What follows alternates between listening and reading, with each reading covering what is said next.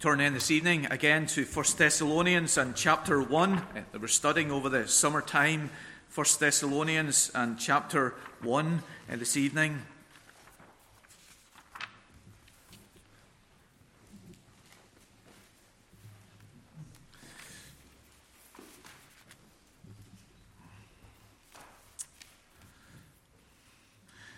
And looking together at verses 2 and 3 of this epistle chapter 1, verses 2 and 3. We give thanks to God always for all of you, constantly mentioning you in our prayers, remembering before our God and Father your work of faith and labour of love and steadfastness of hope in our Lord Jesus Christ.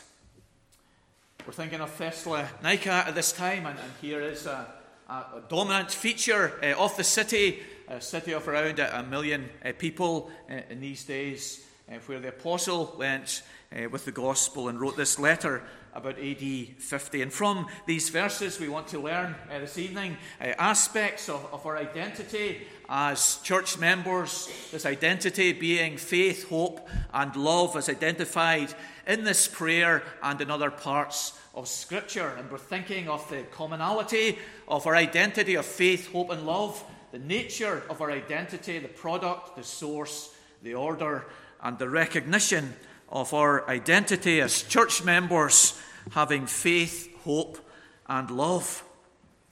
In 2011, in Inverness, uh, the capital of the Highlands, a new monument uh, was erected at the Ness Bank Church, and it was a, a monument of faith, hope, and charity. Uh, this monument had previously stood on the roof of a draper's shop in the high street of Inverness but in 1950, when that draper's shop was demolished, uh, a collector from Orkney uh, bought the statue, and then in his, his passing, the, the statue was returned to the city. And in 2011, it was placed in this prominent site uh, within the, the city of Inverness, uh, on the banks of the river, in the, the precinct of, of one of the churches there. And it is a, witness to the prominence uh, of these attributes uh, within Scripture of faith, hope, and charity. In this first chapter, we're seeing the identity or, or the, marks of church members, uh, as we've thought of already today, the different aspects uh, that relate uh, to church membership as identified by the apostle in this letter, possibly the first letter which he wrote around AD 50 from Corinth to this fledgling congregation in Thessalonica. He had gone there from Philippi. God had blessed his ministry. Greeks and Jews and prominent ladies had believed the gospel. Acts 16 says he'd only been there possibly for a few months. And now he's writing to supplement the teaching that he had given to them and to establish them further in their faith. And we have thought that this congregation, uh, as just does ours, it has a pastoral dimension. We thought of the historical dimension relating to the Old Testament. Uh, we thought of the geographical dimension. God had placed them there in Thessalonica, in that bustling city of 100,000 or, or more people. The spiritual dimension of them being in Christ and the ecumenical dimension of Jews and Greeks, indicated by the greeting grace and peace that was to characterize them and us within the local church. And we come then to this sixth aspect or dimension uh, of the local church or identity. How does the apostle identify these believers? What are the prominent traits, the visible expressions of belonging to Christ, of belonging to the church, that he indicates in his prayer in verse 3. And they are, of course, the well known virtues of faith and hope and love. And we're thinking of these and, and how they relate to us uh, this evening. Think, first of all, of the commonality of our identity, of these graces. As Paul and Silas and Timothy uh, think of this young congregation, they thank God in their prayer here for these qualities of faith, hope, and love. And why are they thanking God for these qualities? This is something which Timothy has come back uh, from his recent visit to Thessalonica. And in verse 6 of chapter 3, we read Timothy has come to us from you and has brought us the good news of your faith and love, and reported that you always remember us kindly. Timothy had recently visited them. And, the thing that, that he brings to the apostle and to Silas is that this new congregation is marked by faith and love, and in other places by hope of Christ's return. And the apostle, in his prayer before God, is rejoicing in this.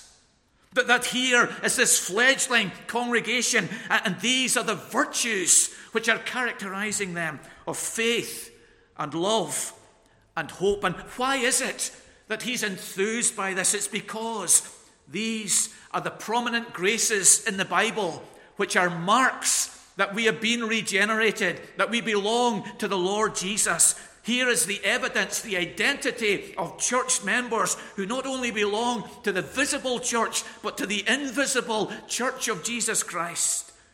That we have faith and hope and love and so, as the apostle hears this report from Timothy, he is thanking God that, that in these people who, who were once pagans, they are now evidencing this wonderful transformation by the Spirit and power of God. They have faith, they have hope, they have love. We encounter this triad in the end of 1 Thessalonians in chapter 5 and, and verse 8. But since we belong to the day, let us be sober, having put on the breastplate of faith and love, and for a helmet, the hope of salvation. We read of the apostle writing to the Corinthians where he was at this point when he's writing this letter, 1 Thessalonians. And we read at the end of that chapter that now abides faith and hope and love, the greatest of these being love. In Colossians chapter 1, the Paul, at the end of his ministry in the prison in Rome, is writing to the, the churches in Colossae. And again, in his opening praise in the first chapter, he thanks God for their faith in Christ Jesus, the love that they have for all saints, because of the hope that is laid up for them in heaven.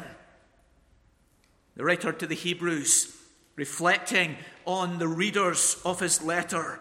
Thanks God for their faith and hope and love. In chapter 6, Peter, in his epistle, in, in the first epistle, writing to his readers, thanks God for the faith and the hope and the love of his readers.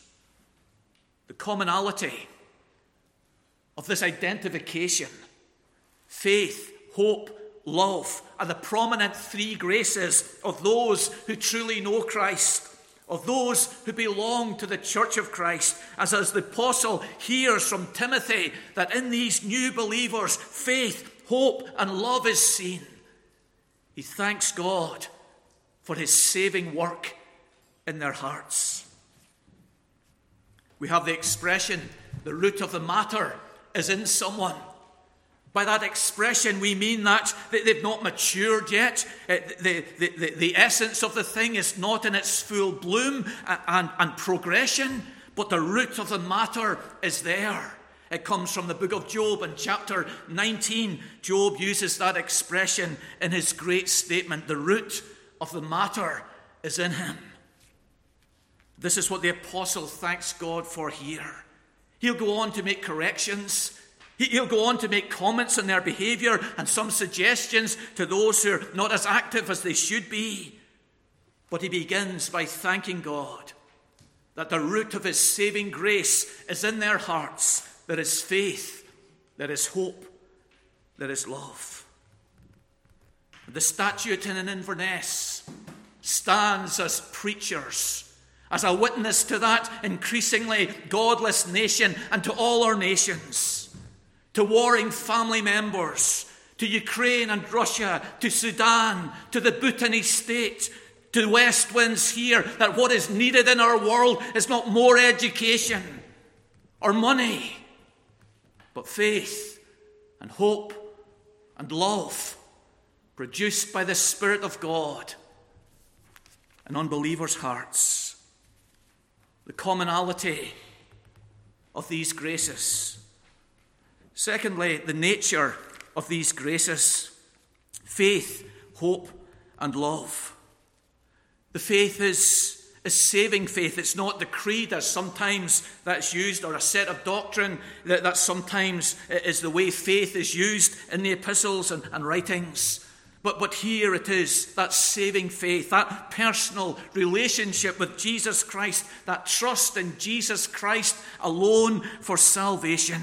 In verse number six, the writer speaks about your faith in God. In verses 9 and 10, he, he refers to them turning from their idols and, and trusting in the saving, redeeming God. Faith refers to their saving faith, their trust alone in Jesus Christ. And the apostle rejoices that this is in them. They're not talking about earning their way to heaven. They're not talking about paying into the church to gain an entrance into the many mansions. Their trust alone is in Jesus Christ the Saviour. And their love, the love here is a love for God primarily in response to his love for them. In verse 4, he refers to that love. We know, brothers, loved by God. In his second letter, he will also mention this incredible love that God has for these fledgling believers in Thessalonica. God in heaven has loved them and they respond to that divine love by loving that God and by loving God's people. Throughout this letter, he talks about their brotherly love. Chapter 4 and verse 9, for example. Now, concerning brotherly love, you have no need for anyone to write to you, for you yourselves have been taught by God to love one another. Here is another mark of the regenerate life of someone who is a Christian, of a true church member. Love for God and love for his people. And hope. The Thessalonians have hope. In chapter 4 and verse 13, the apostle speaks of their contemporaries, those devoted to other gods and religions. They have no hope. Annihilation is what they anticipate. Death is the end in their religion. But in contrast to that, these church members have hope. They have hope of Christ returning. They have hope of life after death in the presence of God. They have hope of eternal glory. And at the end of every chapter in 1 Thessalonians, the writer mentions this hope.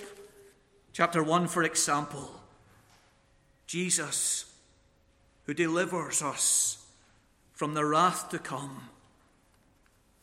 Chapter 2, verse 19 What is our hope or joy or crown of boasting before our Lord Jesus Christ at his coming? Is it not you? Chapter 3 So that he may establish your hearts blameless in holiness before our God and Father at the coming of our Lord Jesus Christ with all his saints. Here is the nature of our identity faith in Jesus Christ alone as Saviour, hope of his second coming in glory and power, love for God and for his people.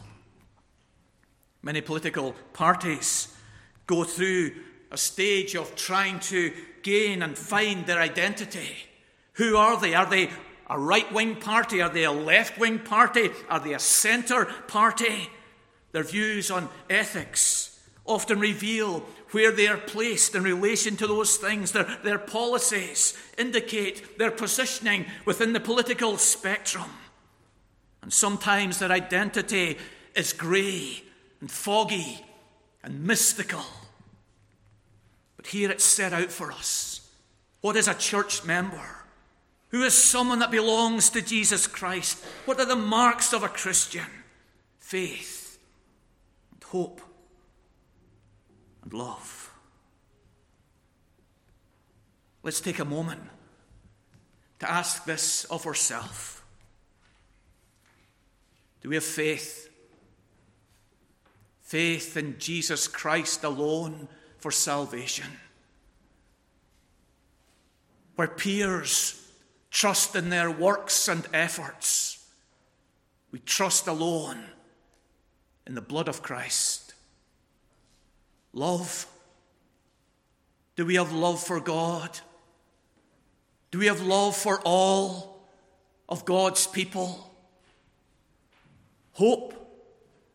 Are we looking forward to with joy and anticipation and certainty the coming glory of the Lord Jesus Christ to raise the dead and take his people into his presence forever? Faith, hope, love. Thirdly, the product of our identity. You may say, well, faith, hope, and love, well, it, it can be something that's hard to put your finger on. It can be something that's hidden. It can be something that's, that's quite unclear. But the apostle here latches on to the evidences of their faith, hope, and love, and he takes his time over each one, doesn't he? And he ties in the product, what this faith is producing. Well, this faith is producing works, he says in verse 3 the work of faith. And in our Reformed theology, descendants of the Reformation, we struggle to put work and faith in the same sentence because we so stringently emphasize that salvation is by faith alone without works.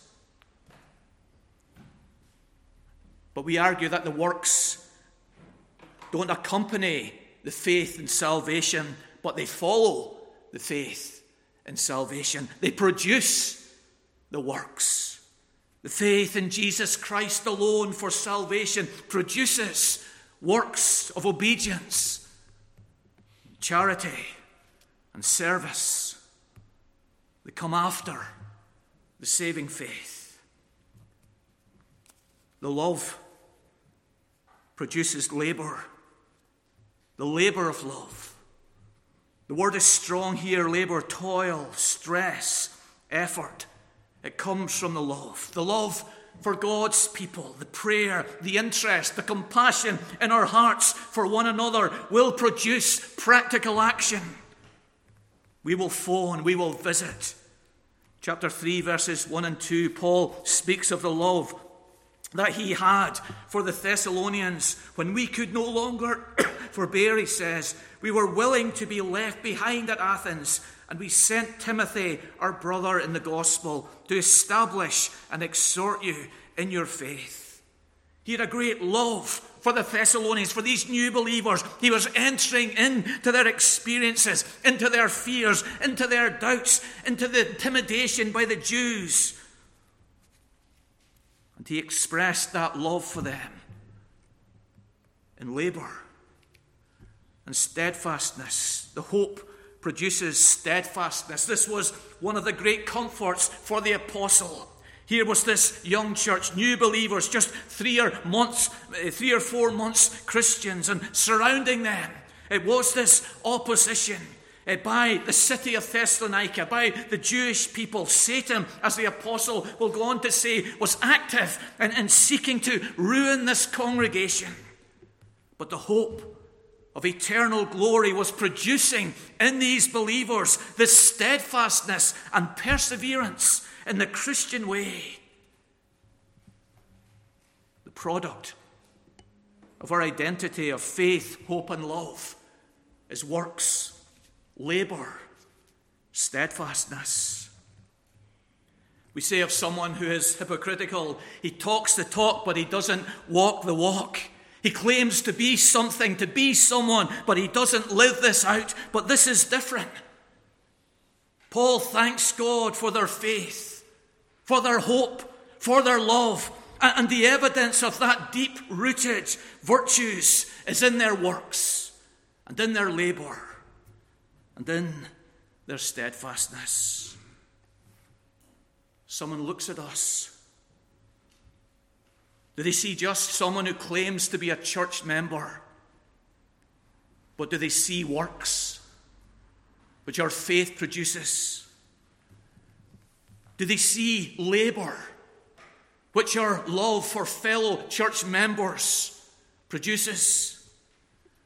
Do they see a steadfastness, a steady, regular, dependent commitment to the Christian life and the ways of Christ day in, day out, week in, week out, year in, year out, the steadfastness coming from our hope of the second coming of Jesus, the product of our faith and hope and love. Fourthly, the source of our faith and hope and love. The verse ends with these important words in our Lord Jesus Christ. And the apostle is emphasizing the brand of our identity faith, hope, and love. It's not the common faith that, that people have in communities. Oh, I have faith, their neighbour says. Oh, they worship the, the pantheon, the gods of Rome and, and ancient Greece. Oh, they had faith, all right. Uh, perhaps some of them had faith in a God of their own imagination, a God who would forgive all and bring all into heaven, as, as, as some did in ancient, believed in ancient times. They had faith, but not faith connected and produced by the Lord Jesus Christ. This is a different brand of faith. This is saving faith. This is living faith. This is true faith. Many have love a neighborliness, a compassion, a selflessness that sometimes puts us to shame. And we, we think of, of the lengths uh, some unbelievers go to help us and to help others who are in need. In COVID times, there were such acts of compassion that were incredible by unbelievers. They have love,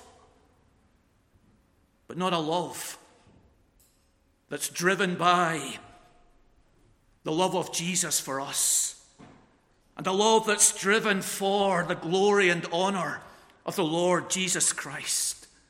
We have a different type of love, a different motive for love, a love that is in our Lord Jesus Christ.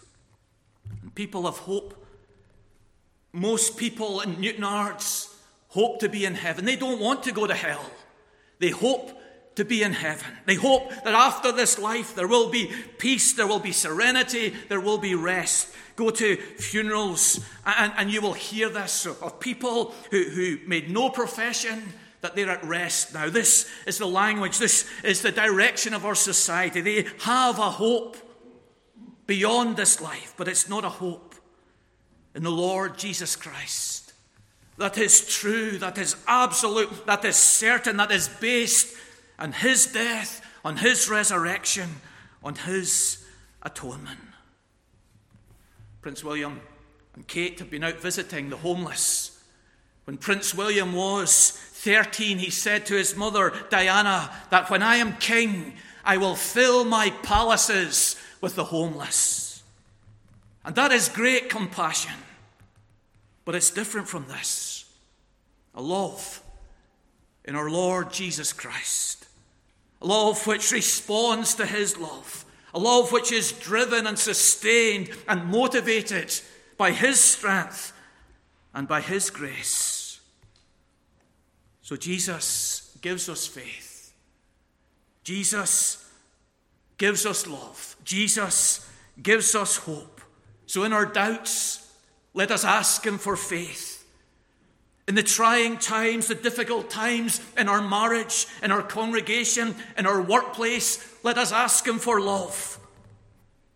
And in the moment of death, let us ask Him for hope a hope that is true, a hope that is real, a hope in our Lord Jesus Christ, the source of our identity.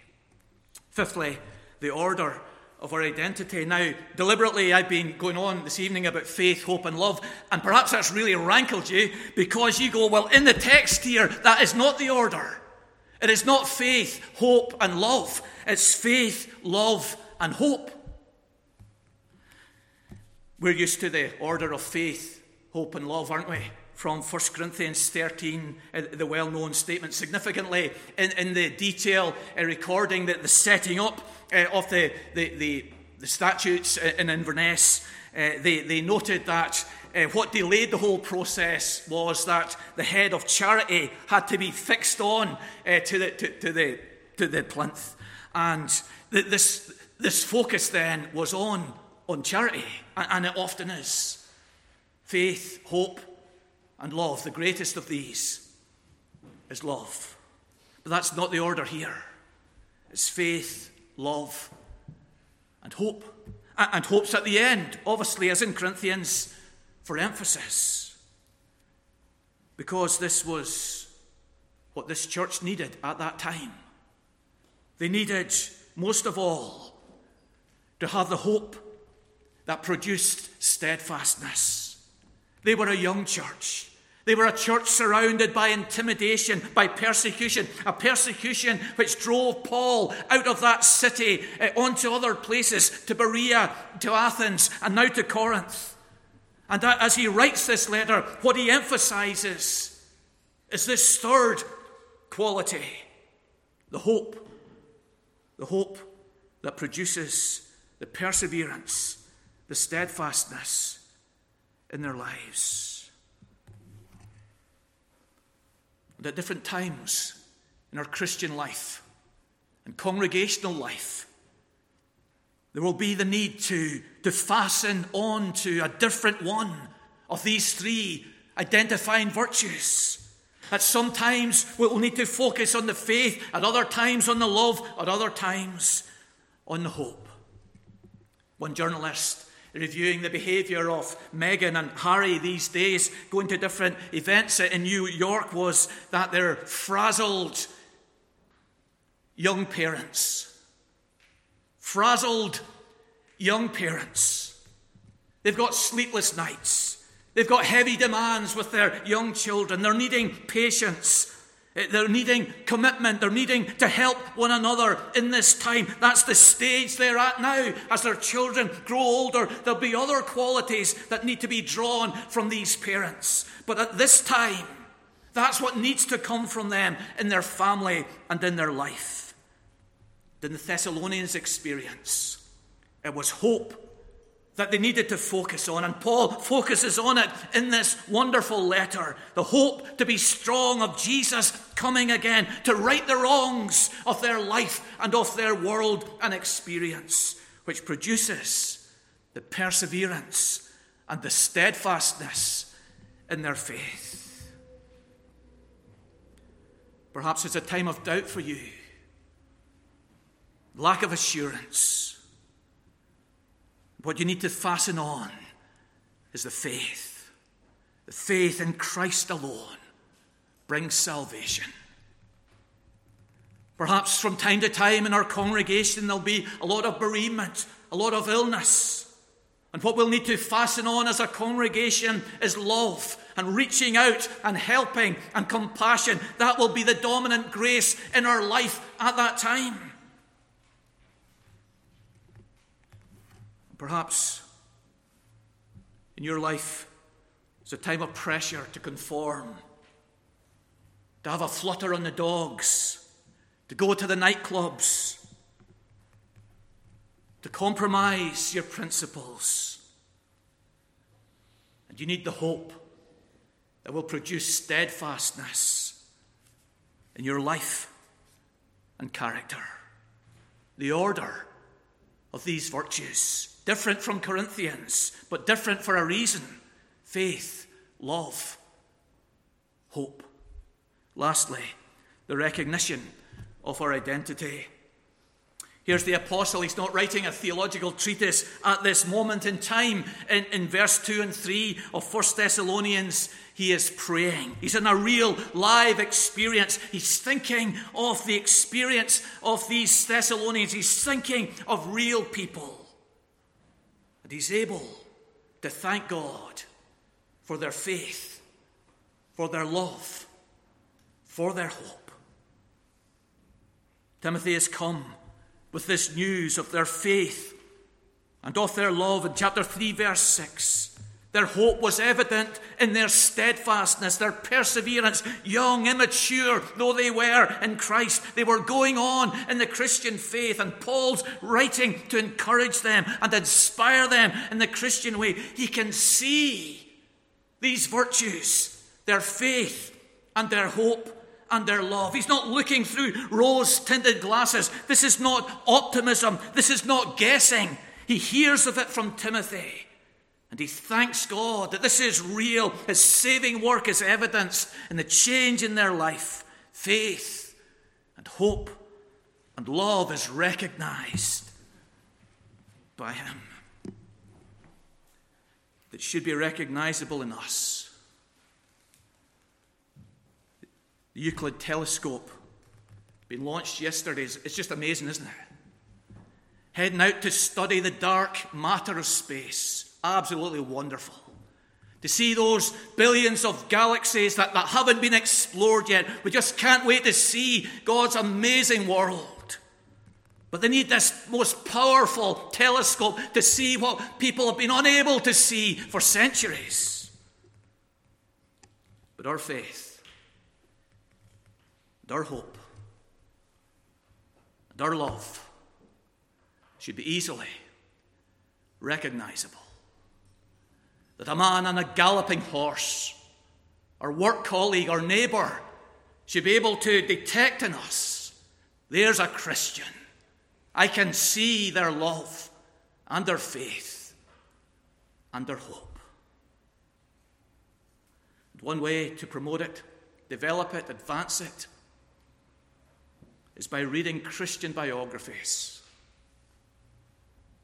Amy Carmichael is one of these amazing and inspiring biographies, full of faith, full of love, full of hope. Alcaraz, 20 year old Wimbledon number one seed, first time. The top four haven't been the top seed at Wimbledon for 20 odd years, perhaps, perhaps longer. He has on his arm three letters tattooed, representing three words that his grandfather taught him. And these three letters, if you, if you look closely, all begin with C. Oh, they are all, are all C. Uh, and he finds inspiration from them, from the words themselves, and from the connection that there is to his grandfather, encouraging him to give his best to work hard, to take it seriously. Here are our three words faith and hope and love. The Alcaraz can tattoo them, his words on his arm, to inspire him to win just a tennis tournament. You and I can place these three words in a prominent location, to think about them every day, to pray that they'll be produced in our life every day, to pray that we'll develop in these things every day. We can do this for the honour and the glory of our Saviour, Jesus Christ the identity of church members love and faith and hope.